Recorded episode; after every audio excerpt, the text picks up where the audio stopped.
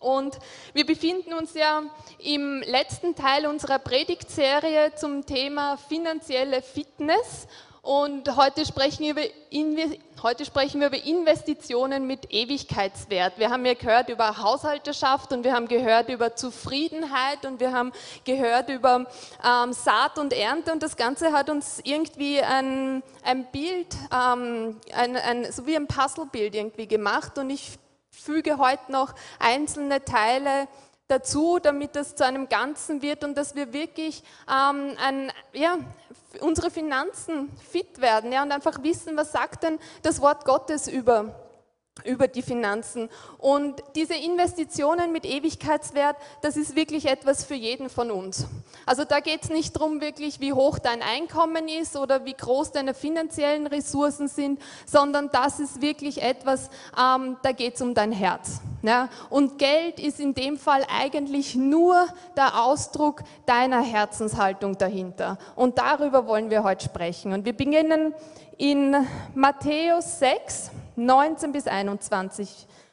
Sammelt euch keine Reichtümer hier auf der Erde, wo Motten und Rost sie zerfressen und wo Diebe einbrechen und sie stehlen.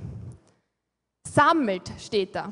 Da geht es nicht darum, habt keine Reichtümer oder, oder verdient kein Geld oder seid arm, sondern da steht, sammelt euch keine Reichtümer hier auf Erden, sondern sammelt euch stattdessen Reichtümer im Himmel, wo weder Motten noch Rost sie zerfressen und wo auch keine Diebe einbrechen und sie stehlen. Denn wo dein Reichtum ist, da wird auch dein Herz sein. Da, wo dein Schatz liegt, da, wo die Dinge sind, die für dich wichtig sind, da wird auch dein Herz sein. Das heißt, darin wirst du auch deine Gedanken haben. Darin, daran werden deine Gefühle auch gebunden sein. Und dein Wille wird auch daran gebunden sein. Dort, wo die Dinge sind, die dir wichtig sind. Ich lese den ganzen Vers nochmal aus einer etwas anderen Übersetzung, einer moderneren Übersetzung, und da heißt es Folgendes. Mach hier auf der Erde nicht ohne Ende Kohle und leg sie dann auf die hohe Kante. Die Kohle ist schneller weg, als du denkst, falls du nicht sogar vorher mal beklaut wirst. Versuch lieber, so viel wie möglich auf dein Konto bei Gott einzuzahlen. Denn das sind Sachen, die nie verloren gehen und die dir auch niemand klauen kann. Denn die Dinge, die ganz besonderen Wert für dich haben, für die lebst du am Ende auch. Versuch, so viel wie möglich auf dein Konto bei Gott einzuzahlen, weil die Dinge, die besonderen Wert für dich haben, nach denen wirst du streben, nach denen wirst du deinen, deine, dein Leben ausrichten, nach denen, ähm, an die werden deine Gedanken und deine Gefühle gebunden sein. Und ich möchte es schon noch einmal erwähnen, dass wir, wenn wir solche Verse lesen, ganz besonders übers Geld, dann ist das ein Vers, der uns warnt vor etwas. Ja? Aber wenn wir uns die Gesamtheit der Schrift anschauen, dann spricht die Bibel nicht nur davon, dass Reichtum, Besitz in unserem Leben etwas Negatives ist. Es gibt ganz viele Verse, die sprechen davon, dass es ein Segen für uns ist, dass Gott uns eigentlich mit, mit ähm, Geld, ähm, mit Reichtum, mit Besitz segnen möchte, dass er es uns geben möchte, dass es ein Teil davon ist, wie er seine Kinder beschenken möchte. Ja? Aber dann gibt es die andere Seite. Es gibt nicht nur den Segen, sondern dann gibt es auch den Fluch. Und wie ihr wisst, wir in unserem menschlichen Natur machen so viel, dass Gott eigentlich zum Segen für uns gedacht hat, zum Fluch.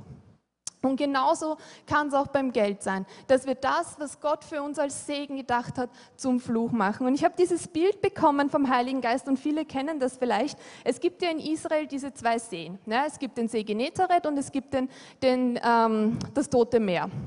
Der eine, in dem ist Leben, oder? Ähm, da, gibt's, da fließt Wasser hinein und da fließt Wasser hinaus, und da ist so viel Leben drinnen, dass die ganze Umgebung versorgt wird. Aber im Toten Meer, da fließt nur Wasser hinein. Und was macht das? Es sammelt das Wasser. Es fließt nicht hinaus. Und da drinnen ist es tot. Da gibt es kein Leben. Und ich finde, das ist ein gutes Bild auch für uns in vielen Bereichen unseres Lebens, aber vor allem auch mit Geld. Da, wo ähm, Gott uns segnet mit Finanzen, da wo Gott uns mit Überfluss segnet, das sollen wir nicht sammeln, das sollen wir es nicht für uns behalten, sondern das sollen wir es rausfließen lassen. Und was passiert? Während es sozusagen durch uns durchfließt, durch unsere Hände durchfließt, bleibt mehr als genug für uns hängen und übrig. Und ich glaube, wenn wir das Bild in uns haben, dass Gott uns ja immer auch mit dem, was wir als Segen weitergeben, selbst wieder segnet, dann sehen wir, ähm, dann sehen wir, dass Gott das Geld wirklich für uns auch zum Segen werden kann und dass Gott es uns geben möchte. Und dieser Vers spricht über eine Gefahr und er spricht über Habgier. Er spricht davon, dass wir unseren Fokus wirklich ähm, falsch legen können. Und ich sage euch, ich spreche nicht nur zu den Leuten, die vielleicht noch nicht Jesus Christus kennen oder die noch nicht Christen sind, sondern ich spreche vor allem zu uns als Christen und noch mehr, ich spreche vor allem zu denjenigen, die sich jetzt gerade denken, aber ich bin eh total frei von Geld. Also mit Geld habe ich überhaupt keine Probleme, ich bin total frei zu geben und so weiter und so fort. Ich glaube, wenn wir uns in diese Position begeben, wo wir sagen, für mich überhaupt kein Problem, dann wird es erst recht zur Gefahr. Und es ist so leicht, dass wir beginnen, unser Herz, und ich kenne das aus meinem eigenen Leben, ja, dass wir unser Herz beginnen, an irgendwelche kleinen Dinge zu hängen, mal da, mal dort und mal da und mal da investieren. Und bevor wir uns versehen, spielen wir plötzlich in der falschen Mannschaft.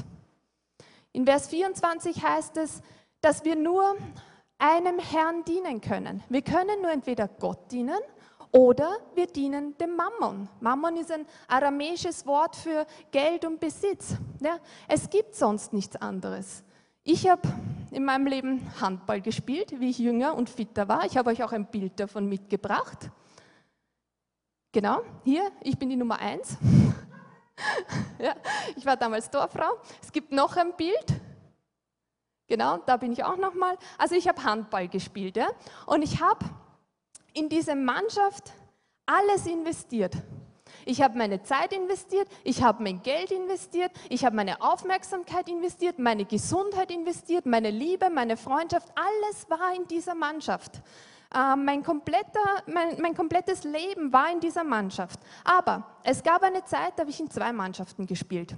Es gab eine Zeit, da habe ich auch Volleyball gespielt und habe dann begonnen, auch Handball zu spielen und dachte, ich kann beides parallel wirklich auf hohem Niveau äh, machen.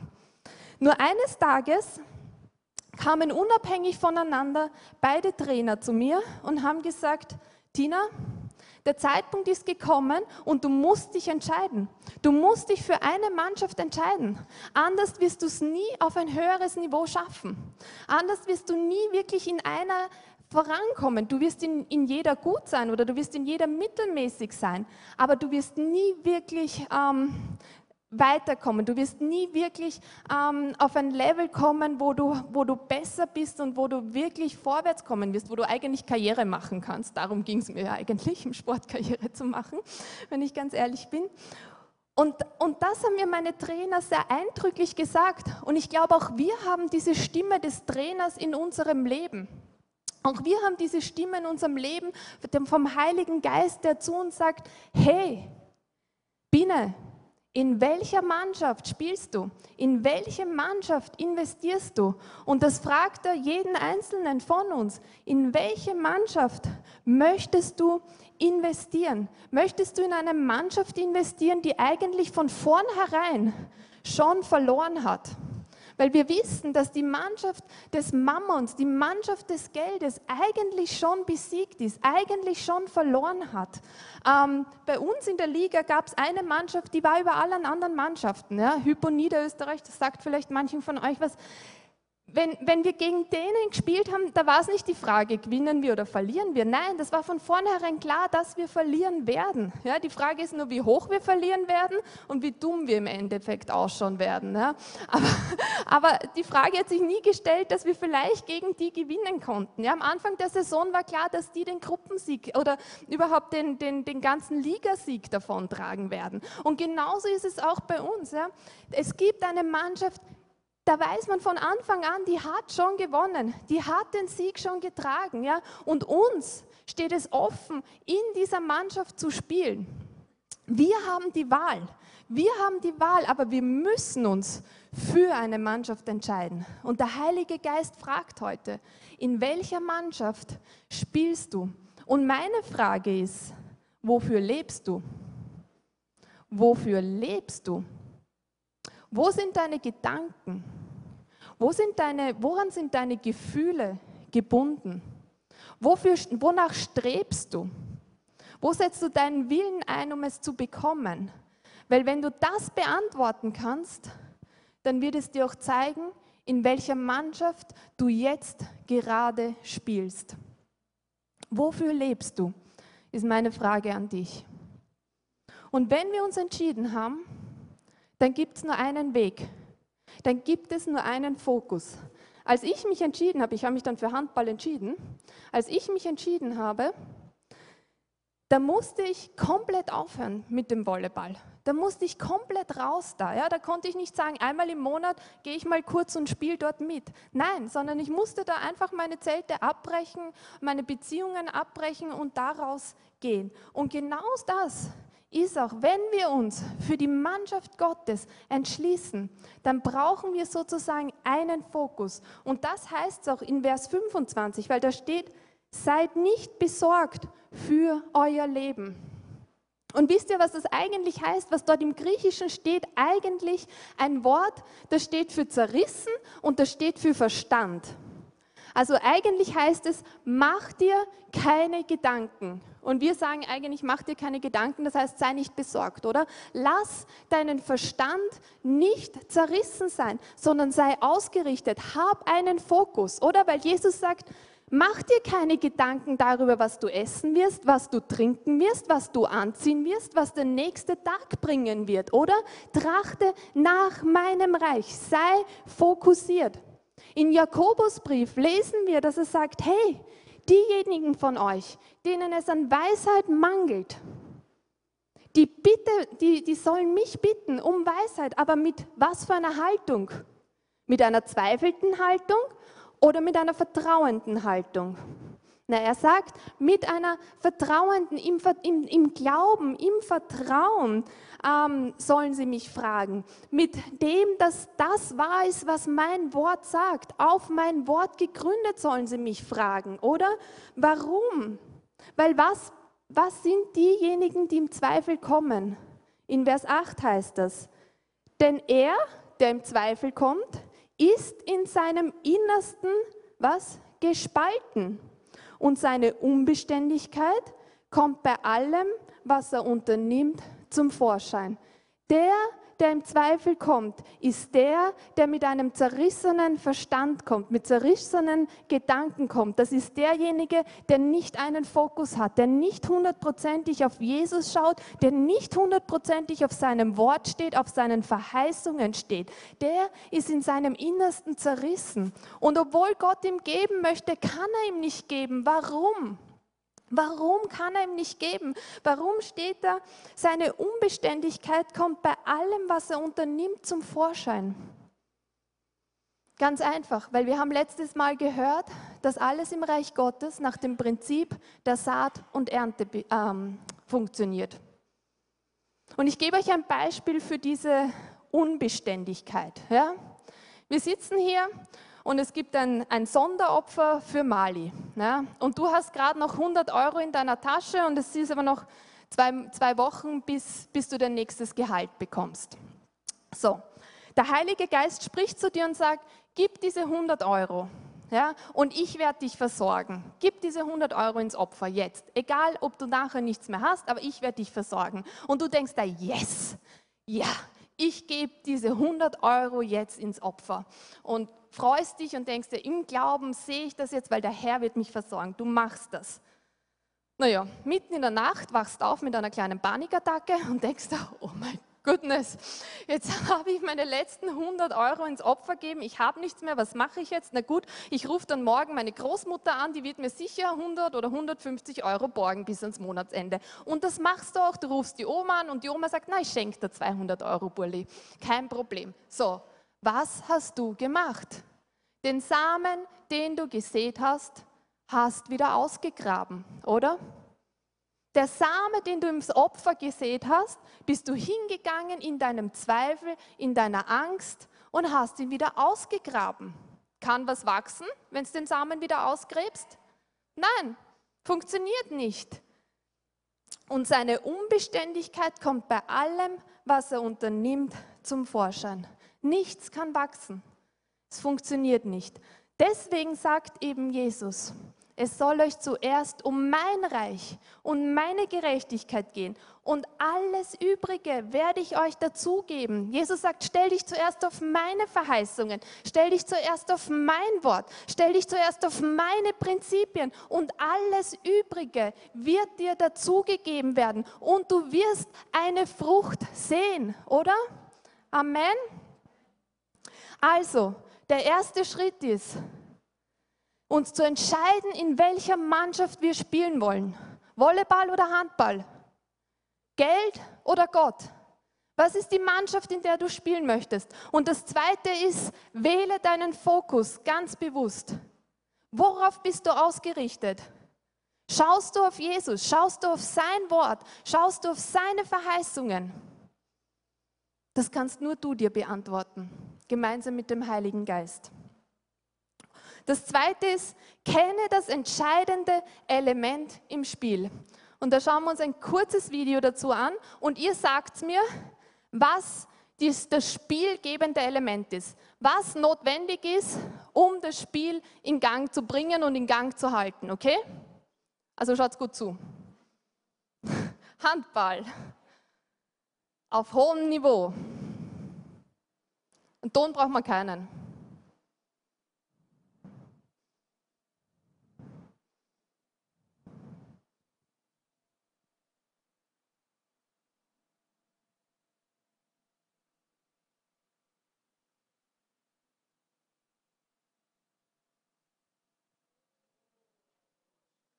Dankeschön. Dankeschön. Okay, so wer kann man sagen, was ist das ähm, entscheidende Element hier im Spiel? Was bringt das, was hält das Spiel in Gang hier? Bitte. Man darf es laut rausschreien. Nein? Ganz einfach. Denkt es nicht zu kompliziert. Nicht kompliziert. Was? Nein? Nein? Der Ball, so einfach ist es, der Ball, genau, ohne den Ball braucht es keine Mannschaft, ohne die Mannschaft kann sich versammeln, aber wenn es keinen Ball gibt, dann gibt es einfach kein Spiel, oder? Und genauso ist es auch in der göttlichen Mannschaft, oder? Es braucht einen Ball und was ist der Ball bei uns? Was? Was ist der Ball, den wir, wenn wir uns entschieden haben, in der göttlichen Mannschaft zu spielen, wenn wir uns entschieden haben, unseren Fokus auf Jesus zu legen? Was bringt das Ganze in Bewegung? Ja, wer hat das gesagt? Sabine, Glaube, danke, genau das. Glaube ist unser Ball, oder? Ohne Ball ist es unmöglich zu spielen und ohne Glaube ist es unmöglich, Gott zu gefallen. Wer zu Gott kommen will, muss glauben, dass es ihn gibt und dass er die belohnt, die ihn aufrichtig suchen. Wisst ihr, habt ihr gesehen, die hatten eine Strategie, vielleicht als Laie erkennt man das nicht, aber die sind so ganz wild hin und her gerannt, das war nicht zufällig. Die wussten genau, wo sie hinlaufen müssen, wann, wie sie sich kreuzen müssen, wie sie, wie sie wo stehen müssen, positioniert sein, das nennt man Spielzüge. Und die haben sie lange, lange, hunderttausend Mal trainiert, damit sie sitzen. Aber wisst ihr, was die noch mehr trainiert haben? Die haben das Ballgefühl noch mehr trainiert. Wie sie mit dem Ball umgehen, wie sie werfen, nämlich in alle möglichen Richtungen und drüber und wie weit und wie stark und wie kurz und wie was auch immer. Das haben sie geübt.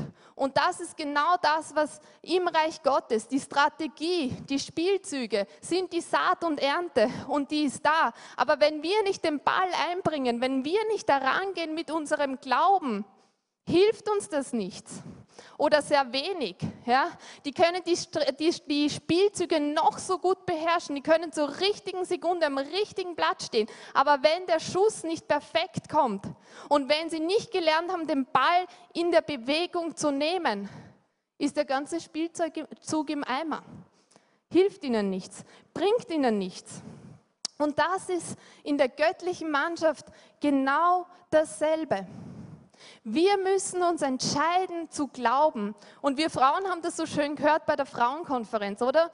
Ähm, die Pastor Brandy hat gesagt, Glaube ist eine Entscheidung.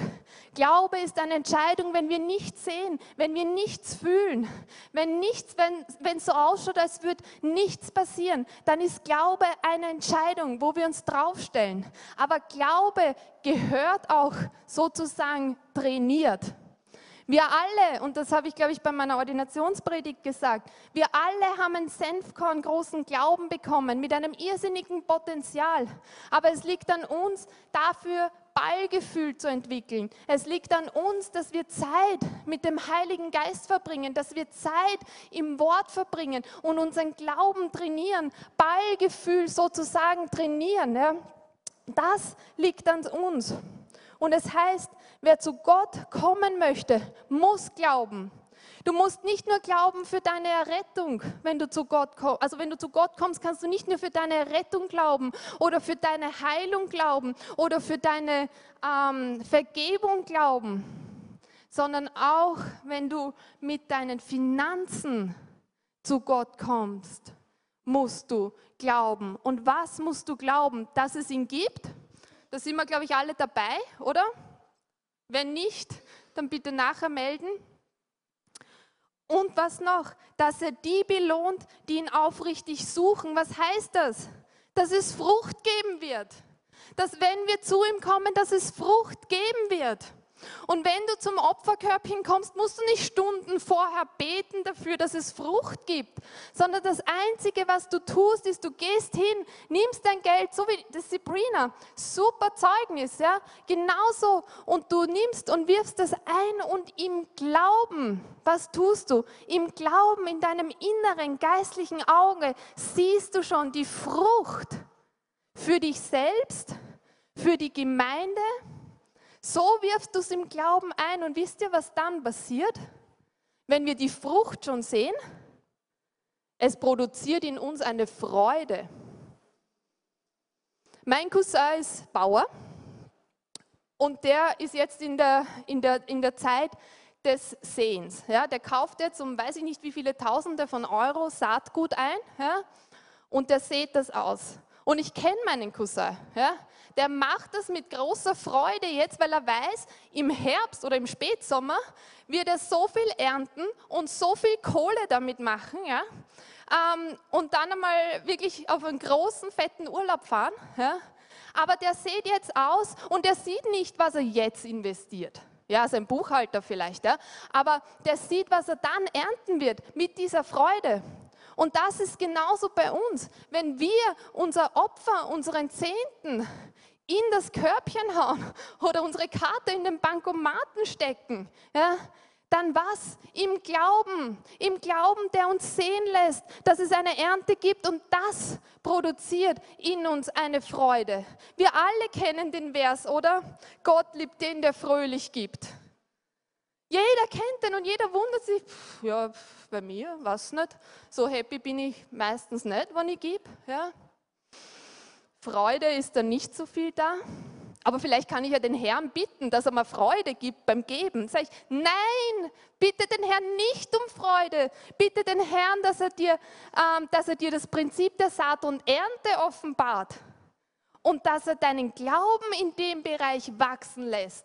Weil es ist dein Glaube, der im Endeffekt diese Freude produzieren wird. Im zweiten Korinther neun, sechs bis acht heißt es, denkt daran, wer wenig sät, wird auch wenig ernten. Und wer reichlich sät, wird reichlich ernten. Das ist dieses Prinzip, Saat und Ernte. Vers sieben. Jeder soll für sich selbst entscheiden, wie viel er geben möchte und soll den Betrag dann ohne Bedauern und ohne Widerstreben spenden.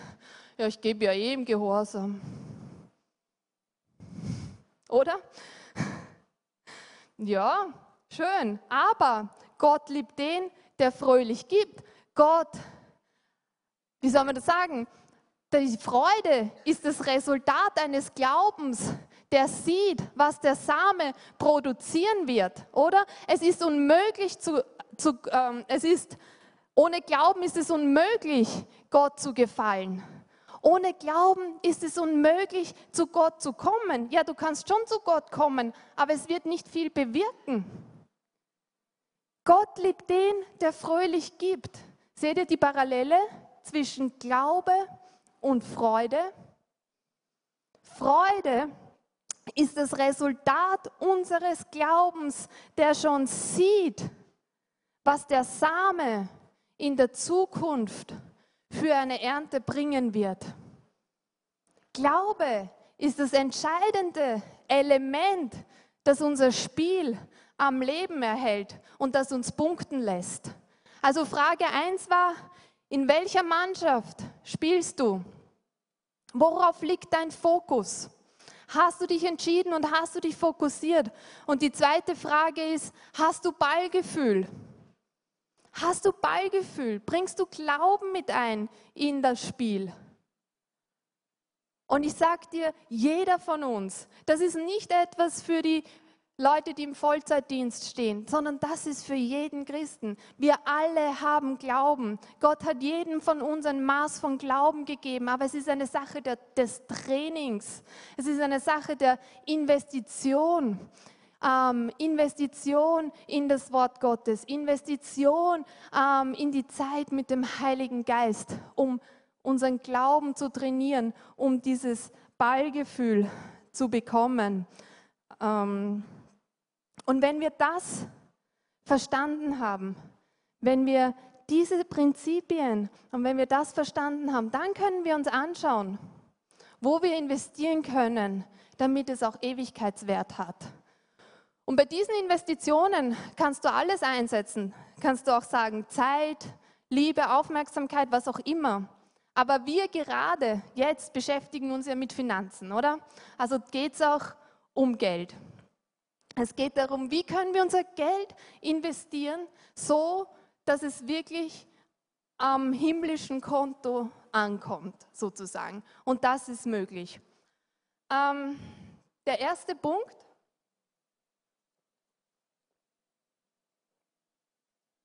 Ist, investiere deine Erstlingsfrucht. Investiere deinen Zehnten. Ich weiß, wir sind eine Gemeinde und ich bin so dankbar dafür, wir sprechen über den Zehnten und wir lehren über den Zehnten und wir ermutigen, den Zehnten zu geben, und deswegen möchte ich eigentlich nicht viel Zeit damit verbringen. Der Zehnte ist sozusagen zehn Prozent von deinen Einnahmen, um es kurz zu erklären. Und ich möchte euch nur ein Bild mit auf den Weg geben, das mir immer wieder sehr hilft, zu verstehen, warum ich den Zehnten gebe.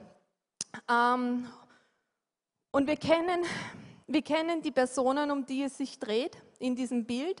Und wir finden in erstes Könige zehn, eins bis drei, ähm, heißt es, die Königin von Saba hatte schon viel von Salomos Ruhm und seiner Liebe zum Herrn gehört. Deshalb beschloss sie, diesen König zu besuchen und sich mit schwierigen Rätseln selbst von seiner Weisheit zu überzeugen. Mit großem Gefolge reiste sie nach Jerusalem. Die Kamele ihrer Karawane waren schwer beladen mit wohlriechenden Ölen, mit Gold und mit kostbaren Edelsteinen. Als die Königin vor Salomo stand, stellte sie ihm die Rätsel, die sie sich ausgedacht hatte.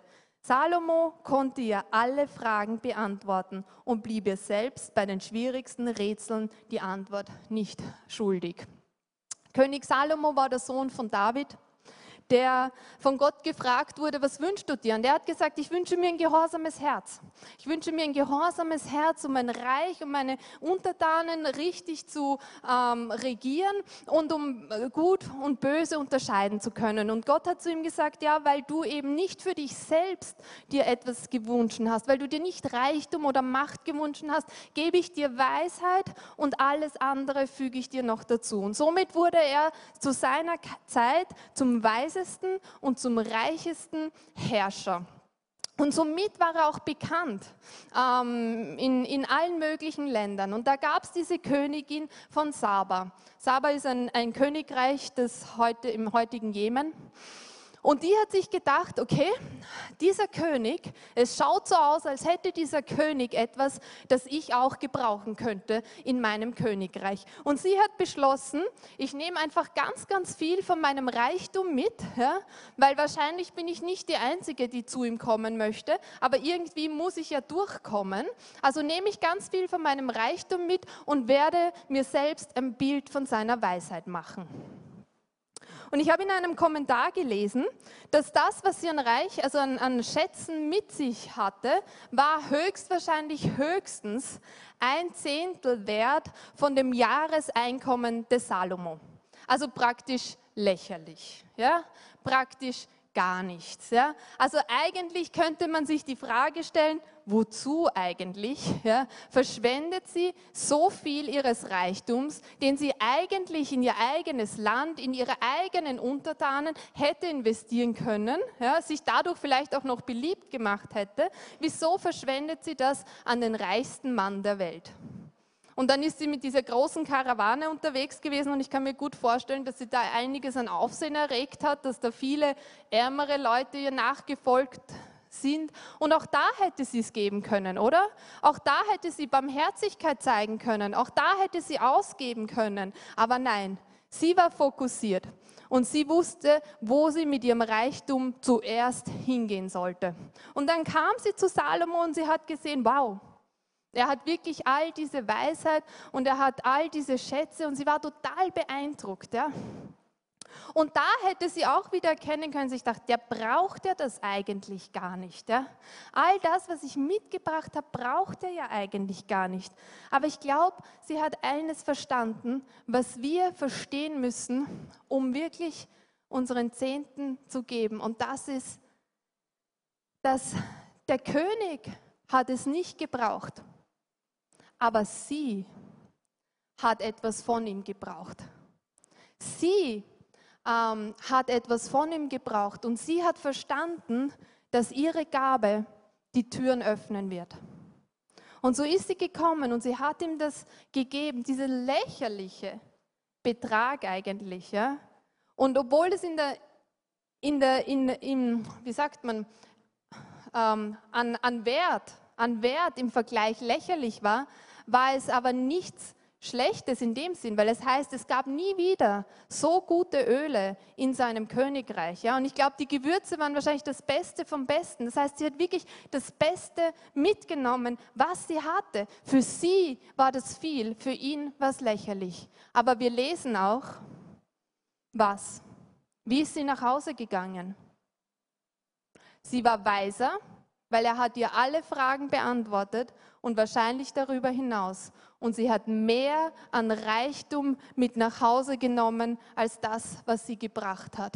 Er hat sie reicher beschenkt, als sie ihn beschenkt hat.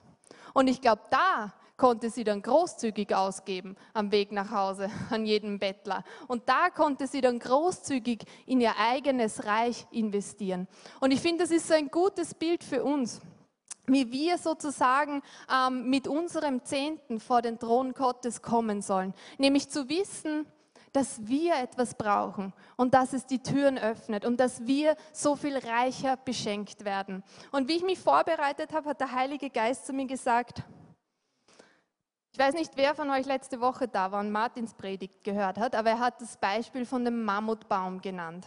Und er hat gezeigt, so ein ganz ein kleiner Same lässt diesen riesen, riesen Baum entstehen. Er hat ein Foto gezeigt, oder, von einem Menschen, der an diesem Stamm steht und wie riesig das ist zum Vergleich. Und der Heilige Geist hat zu mir gesagt, dein Zehnter ist dein Mammutbaum-Same.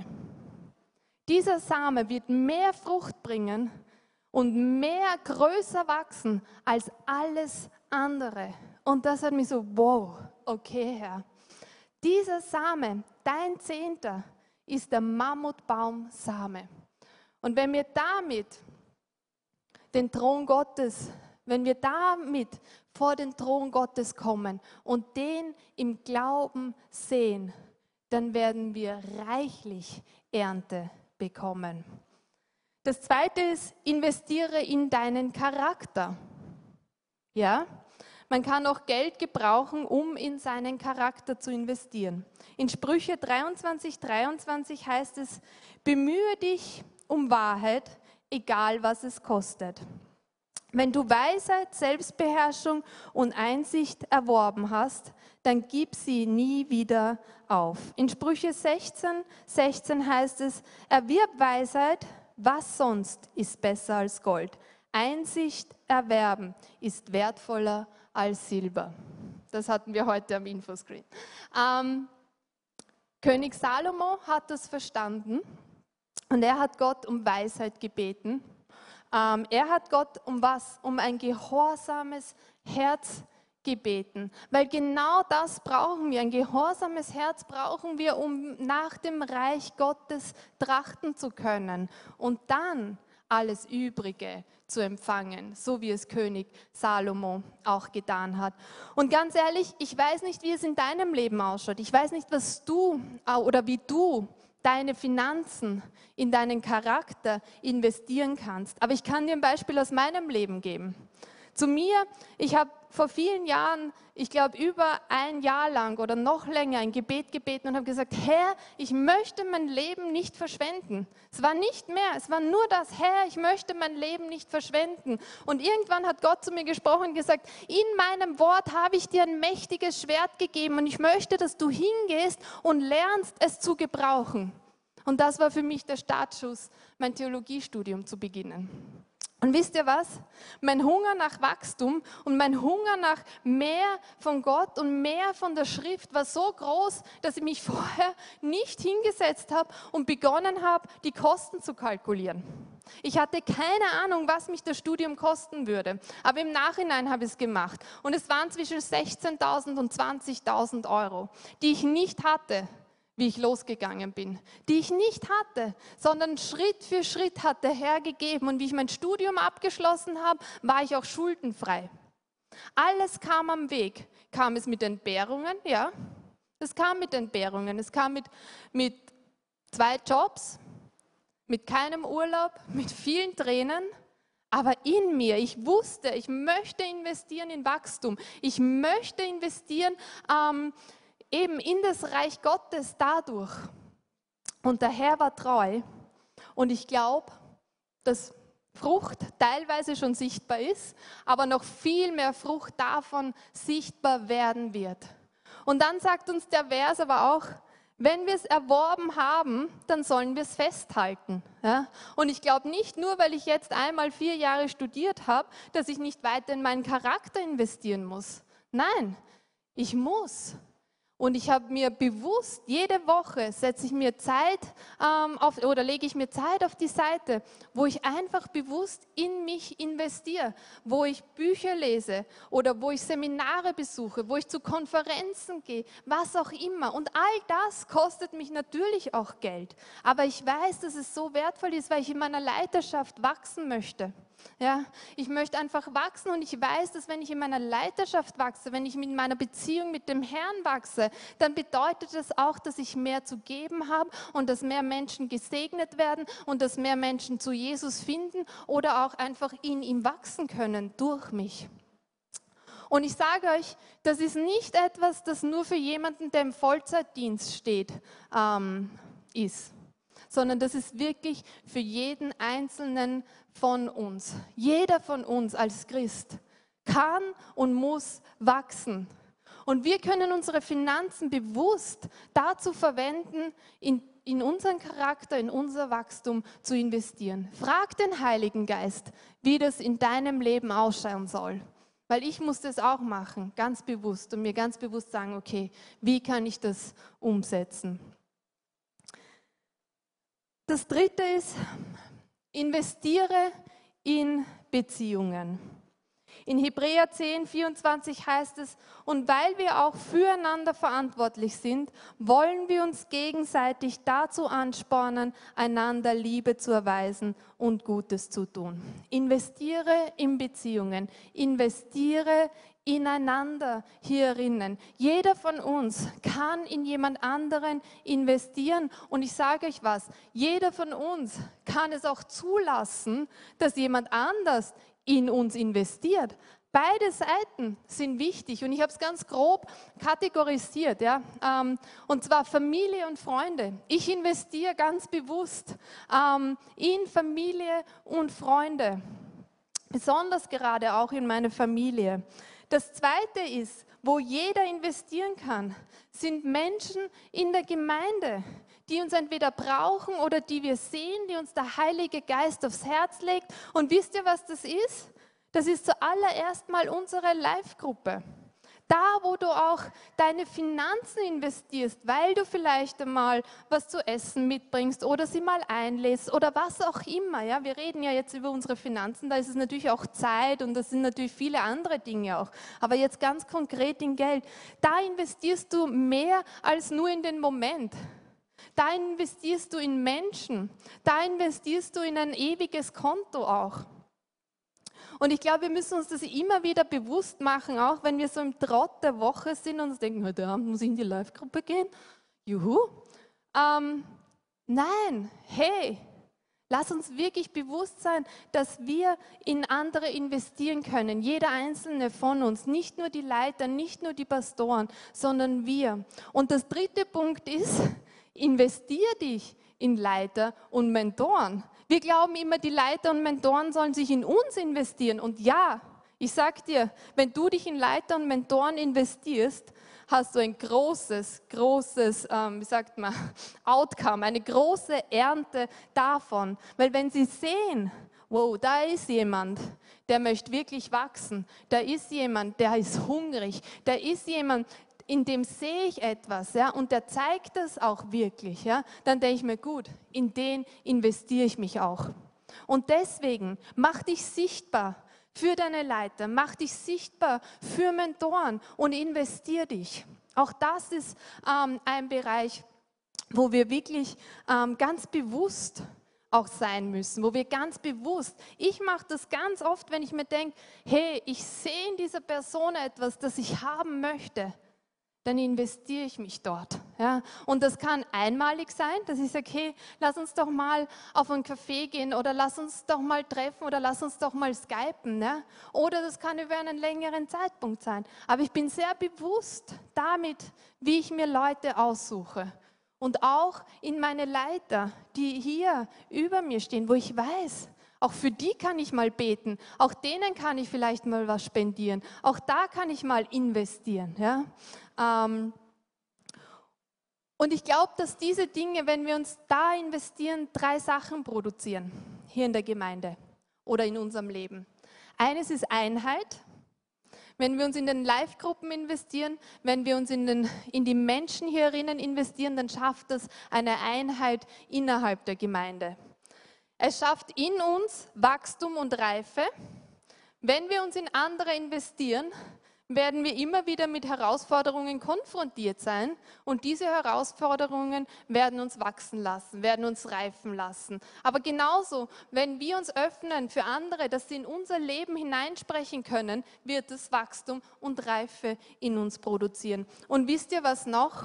In Johannes dreizehn, fünfunddreißig heißt es, an eurer Liebe zueinander werden alle erkennen, dass ihr meine Jünger seid. Es ist ein Zeugnis für Ungläubige. Die Liebe, die sie sehen untereinander, wie wir miteinander umgehen, wie wir ineinander investieren, ist ein Zeugnis für Ungläubige, ist ein Zeugnis für die Menschen, die uns vielleicht zum ersten Mal besuchen, die zum ersten Mal hier hineinkommen. Amen. Viertens, investiere in Hilfestellungen, das heißt, zeig Barmherzigkeit. Im ersten Timotheusbrief sechs, achtzehn bis neunzehn heißt es, ermahne sie, Gutes zu tun, freigebig zu sein und ihren Besitz mit anderen zu teilen. Wenn ihr Reichtum in solchen Taten besteht, ist das im Hinblick auf ihre Zukunft eine sichere Kapitalanlage und sie werden das wahre Leben gewinnen. Wenn ihr Reichtum darin besteht, Gutes zu tun, dann ist es eine sichere Kapitalanlage. In Jakobus eins, siebenundzwanzig heißt es, echte und untadelige Frömmigkeit, die vor Gott dem Vater bestehen kann, zeigt sich darin, dass man Waisen und Witwen in ihrer Not beisteht und sich vom gottlosen Treiben dieser Welt nicht beschmutzen lässt.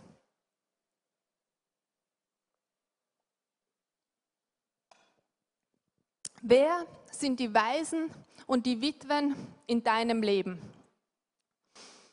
Oder sagen wir so, wer ist der Waise oder die Witwe in deinem Leben? Ich glaube, jeder von uns, unabhängig von unserer finanziellen Lage, kann einen Unterschied im Leben eines anderen machen, kann einen, durch seine Finanzen einen Unterschied im Leben eines anderen machen. Manchmal bedarf es gar nicht viel, manchmal bedarf es viel, ja? Aber ich glaube, dass wir einen Unterschied machen können. Und ich habe in zwei Bereichen gearbeitet. Ich habe gearbeitet mit Straßenkindern, ja, in Bolivien. Die waren so viele, ja, ich, ich habe jetzt keine Zahlen, aber ich weiß, es waren unglaublich viele. Ja, und du hast einem geholfen, du hast einem Kind geholfen und zehn sind nachgekommen. Ja. Und ich habe gearbeitet mit, mit Menschen in der Prostitution und mit Opfern von Menschenhandel und da war es genau gleich. Du hast einer Person daraus geholfen und ich glaube, fünfzig sind nachgekommen. Und ich weiß, ich war in meinem Leben an dem Punkt, wo ich sage, Herr, was genau bringt das? Was genau tue ich da? Ja? Ich, ich, ich lasse, wie sagt man, Wasser auf den heißen Stein, den Tropfen auf den heißen Stein fallen. Ja? Es bringt gar nichts. Ich investiere Zeit, ich investiere Geld, ich investiere Kraft, aber im Endeffekt gibt es keine Resultate. Ähm, und wisst ihr, was der Heilige Geist damals zu mir gesagt hat? Du bist nicht dazu berufen, die Welt zu verändern, aber ich habe dich dazu berufen, dass du das Leben einer Person veränderst. Und das hat mich wirklich getroffen, weil ich mir gedacht habe, für dieses eine Kind, und ich bin Patenmutter von einem Straßen, von einem ehemaligen Straßenkind, für den einen macht es all den Unterschied aus. Für der hat plötzlich eine Zukunft, weil er eine Ausbildung bekommt, weil er in einem Heim, in einem christlichen Heim aufwachsen kann, weil er zu essen hat, weil er Gesundheitsversorgung ähm, hat. Für den macht es den kompletten Unterschied aus. Und ich mag dieses ähm, jüdische Sprichwort, das wir wahrscheinlich alle aus Schindlers Liste kennen, wer auch nur ein einziges Leben rettet, rettet die ganze Welt. Und ich habe das immer so schön gefunden, ja, bis ich verstanden habe, was es eigentlich wirklich bedeutet. Und zwar, wer ein Menschen, wer ein einziges Menschenleben rettet, wer ein einziges Menschenleben verändert, rettet die ganze Welt. Wieso rettest du dadurch die ganze Welt? Weil ein Mensch das Potenzial in sich trägt, die ganze Welt entstehen zu lassen. Siehe Adam. Ein Mensch trägt das Potenzial in sich, die ganze Welt entstehen zu lassen. Das heißt, wenn du nur ein Menschenleben veränderst, dann rettest du die ganze Welt, dann veränderst du die Welt. Und dazu sind wir alle berufen und das kann jeder von uns tun. Wir können alle in ein Menschenleben investieren und es wird für die Person den ganzen Unterschied ausmachen. Und zu guter Letzt, investiere in den Missionsbefehl. Und wir wissen, was das heißt. Darum geht zu allen Völkern und macht die Menschen zu meinen Jüngern, hat Jesus gesagt. Und, und, und in den Missionsbefehl kann man eben auf unterschiedliche Art und Weise ja investieren. Du kannst eben durch dein Gebet investieren, du kannst dadurch investieren, dass du selbst gehst oder du kannst mit deinen Finanzen ähm, investieren. Und im dritten Johannes eins, sieben bis acht heißt es, diese Geschwister haben sich ja auf den Weg gemacht, um den Namen Jesu zu verkünden. Vielleicht könnte jemand den Paddy holen. Oder, ja, danke.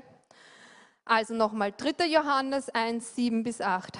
Diese Geschwister haben sich ja auf den Weg gemacht, um den Namen Jesu zu verkünden. Diese Geschwister haben sich auf den Weg gemacht, um den Namen Jesu zu verkünden und sich entschlossen, dabei keine Hilfe von denen in Anspruch zu nehmen, die Gott nicht kennen. Wenn wir also Mitarbeiter bei der Verbreitung der Wahrheit sein wollen, sind wir verpflichtet, Menschen wie Sie zu unterstützen. Wow, das steht eigentlich tatsächlich im Wort Gottes. Und ich möchte, und ich möchte mit einer Geschichte noch abschließen, weil wir alle wissen, ja, wir sollen in den Missionsbefehl investieren und wir geben auch in die äh, Mission. Aber mich hat etwas vor kurzem wahnsinnig berührt.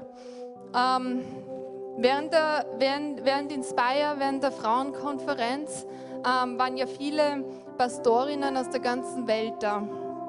Und da war eine dabei, die ich nicht, die ich nicht wirklich gekannt hatte. Ich habe ihre Geschichte gekannt, die Fran Dwell, glaube ich, hat sie geheißen. Und ich wusste, sie hatte eine Herztransplantation. Ich hatte sie nicht persönlich gekannt. Und ähm, am Sonntag nach der Konferenz ähm, habe ich sie und ihren Mann etwas näher kennengelernt. Und ich habe begonnen, mich mit ihrem Mann zu unterhalten. Und er hat zu mir gesagt, ja, es hat mich so berührt und es berührt mich immer noch. Ja, wir waren ja eines der Paare, die für das W C C begonnen haben zu beten. Wir waren eines der Paare, die in diesem Gebetskreis waren, ähm, wo der Heilige Geist gefallen ist und unsere Kinder sind im Geist getauft worden. Und daraus ist im Endeffekt das W C C entstanden. Daraus ist die Gemeinde entstanden, in der ich heute dienen darf. Und ich bin vor ihm gestanden und er hat es so locker leicht erzählt. Und es hat mich so getroffen. Und ich bin dort schon, ich habe ich hab geheult und geheult. Und, und, und ich habe gesagt, ich stehe auf deinen Schultern.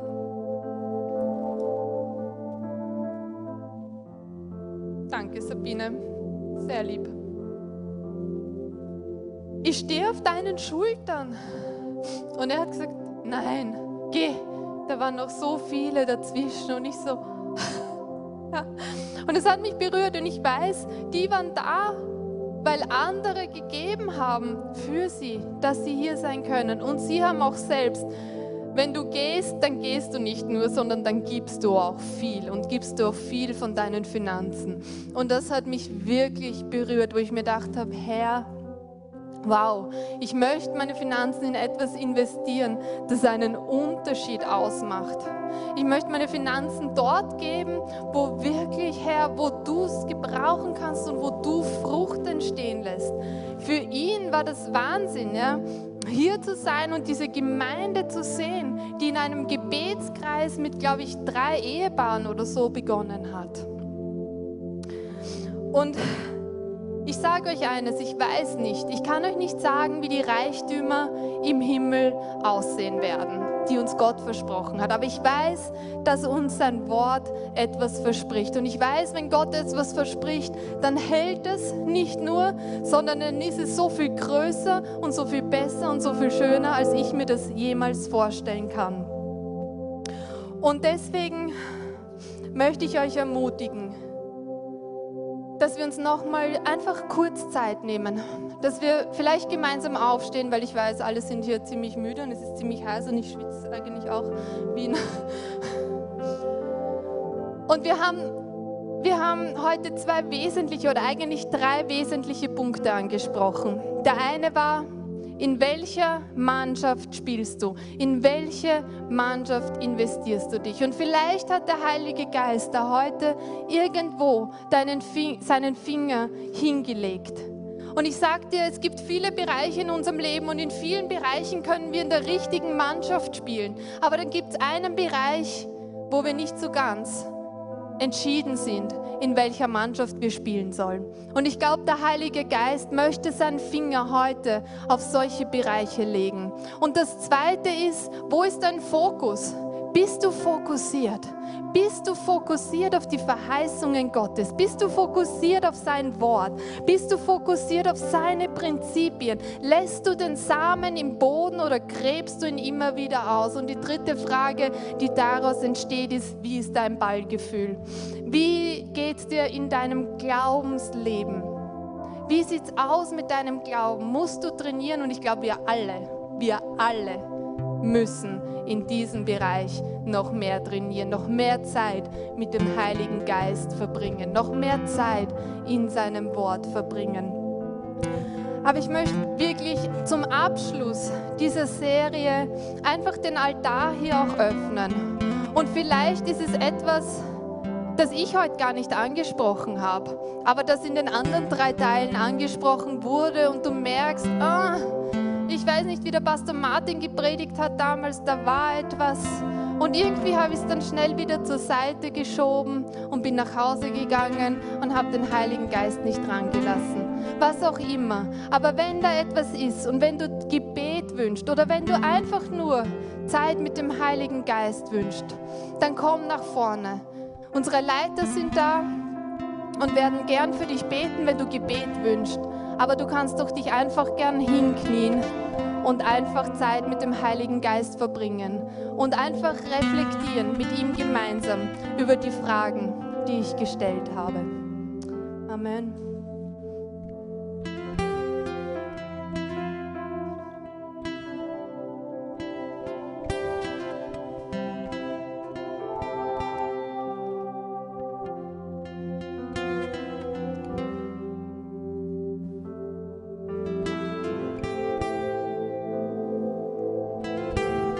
Vater, Herr, ich danke dir. Herr, ich danke dir, dass, dass du gut bist, Herr, und dass deine Güte wirklich über allem steht, Herr, und dass wir nach deiner Güte greifen dürfen, Herr. Oh, dass wir uns deiner Güte und deiner Liebe gewiss sein dürfen, Herr. Und ich bitte dich, Heiliger Geist, dass du jetzt Offenbarungen schenkst, deiner Liebe, Herr, deiner Güte, Herr, dass du ein Gott bist, der geben möchte, der geben kann, der Frucht bringt, Vater, Herr. Ich danke dir dafür, Herr, aber ich danke dir auch, dass du Prinzipien, dass du Gesetze installiert hast, Herr, die funktionieren und an denen wir uns orientieren können, an denen wir uns festhalten können, Herr, die Konstante in unserem Leben sind, wo wir sagen können, wenn wir sehen, wenn wir im Glauben sehen, danke, Herr, dann kommt auch eine Ernte und darauf können wir uns stellen, Herr. Ich danke dir, dass du uns solche Konstante in unser Leben gegeben hast, Herr, und ich bitte dich, Vater, Herr, dass du uns eine größere, eine tiefere Offenbarung davon schenkst, Herr, dass wenn wir irgendwo hingehen und einen Samen sehen, Herr, dass wir verstehen, Vater, Herr, dass es im Glauben getätigt werden muss, mit einem Blick auf die Zukunft, mit einem Blick dahingehend, was wir ernten werden, Vater, im Vertrauen dahingehend, dass es eine Ernte geben wird und dass wir zu dir kommen und sagen, wir geben diesen Samen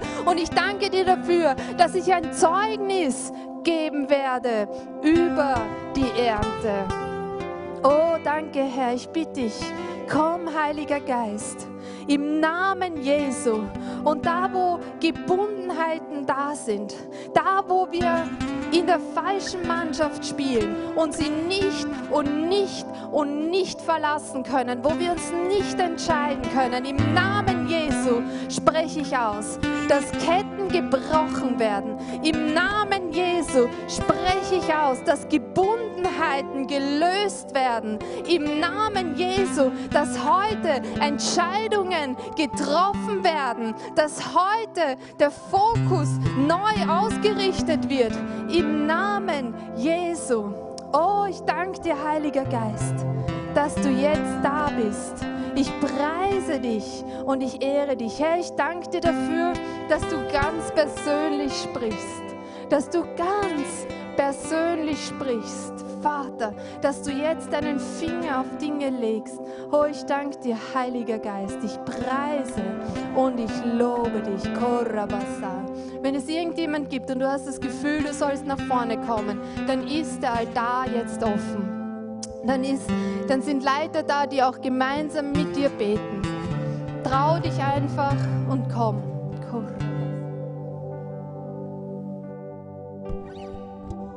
Worte, die ich sah und die Gedanken, die ich hab, dein Herz berührt, dein Herz. bin. Lass die Worte, die ich sag, und die Gedanken, die ich hab, dein Herz geben.